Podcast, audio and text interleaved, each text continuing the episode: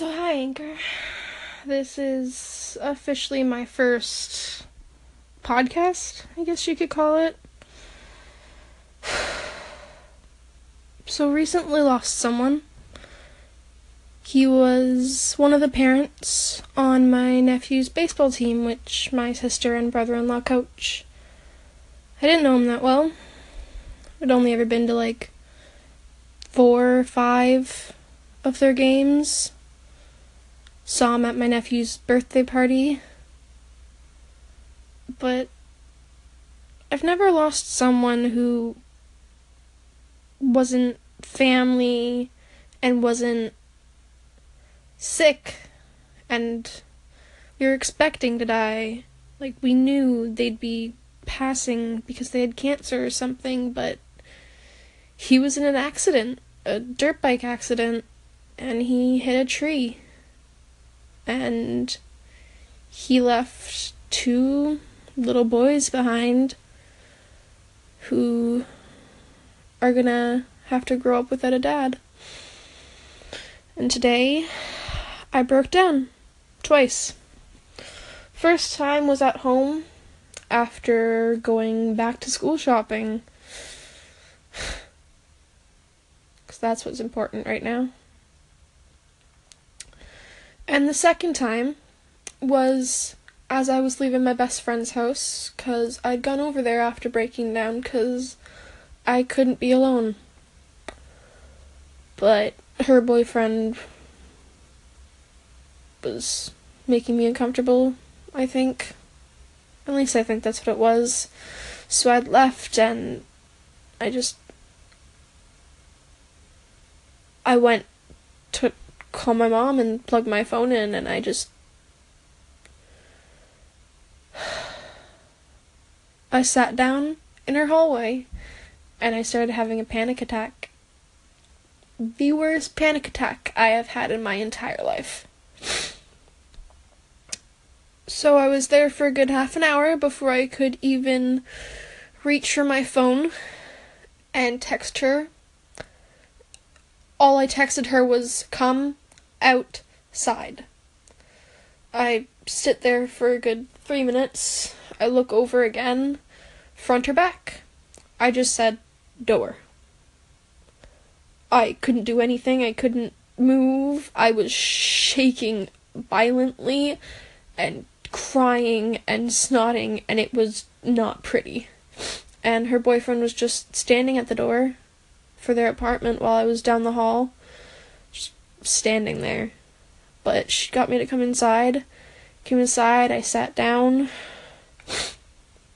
I drank some water, and then she went back out to sit with her mom, and I was sitting with her boyfriend, and the entire time I just.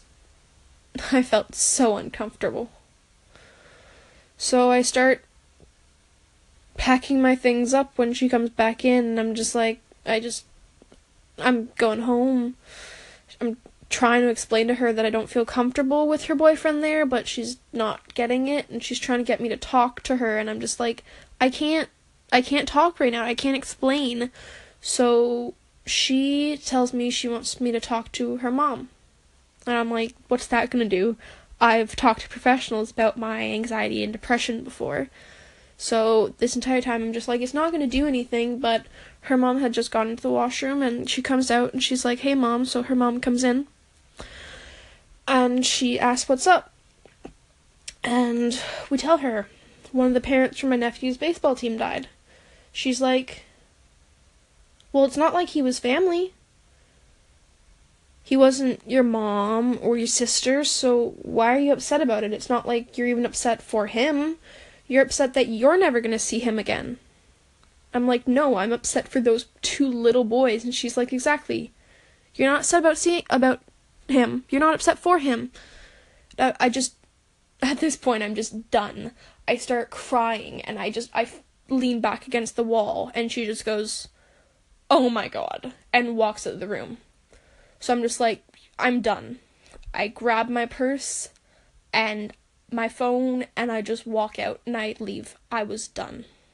So, thanks for listening, Anchor. Good night. Okay, hi, Anchor. I don't know where I left off with that one. I tried to record this and then someone called me in the middle of it, and I've tried to record it three times since. Is it just me, or is that incredibly wrong, though? You don't get to judge someone on how they mourn and who they mourn.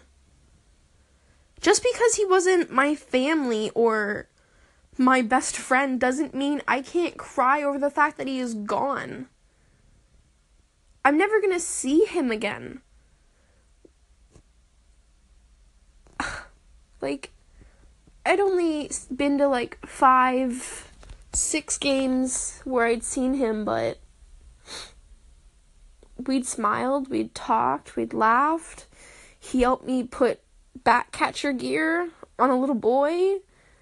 That's never gonna happen again. His boys are gonna grow up without a dad. They're never gonna get to know him. And from what I hear, he was an incredible guy. And from what, what I knew, he, he, he was an incredible guy but those little boys are not to get to grow up with him in their lives, and he isn't to be able to influence the men they become. And he isn't going to be able to influence my nephew and the man he becomes. He's also not going to get to be a really good friend to my brother in law and a mentor to him because from what my sister has told me and what I've seen, my my brother-in-law really liked this guy. He looked up he looked up to him. And my brother-in-law's never going to get to see him again. And that's hard. Me and my brother-in-law might not get along all the time, but he's a really good guy. That's hard for him. And I'm upset over that. And I get to be upset over that. So what if even if she thinks it, so what if if it's true if I'm not upset for Dave dying? So what if I'm upset over the fact that all these people aren't going to get to see him again and I'm never going to get to see him again? That is something I can cry over. Little kids cry when they lose their blue balloons at the fair par- at this fair. So, someone dying and how permanent that is, I can cry. I can be upset. I can have a horrible panic attack. And no one gets to judge me for it. It's not their right. They don't have a right in this situation. I knew him. And I lost him. So I get to cry. I get to mourn. And I get to feel really fucking shitty for everyone he left behind. Because I know they feel this way too. They might not feel it the same way I do. Or as intensely as I do, or as hard as I do. Who knows how they're feeling it. But I know they they feel something. They're probably sad. But like all I can do is hope that everyone's okay in the end. And that the people he left behind are going to be strong enough to get through it.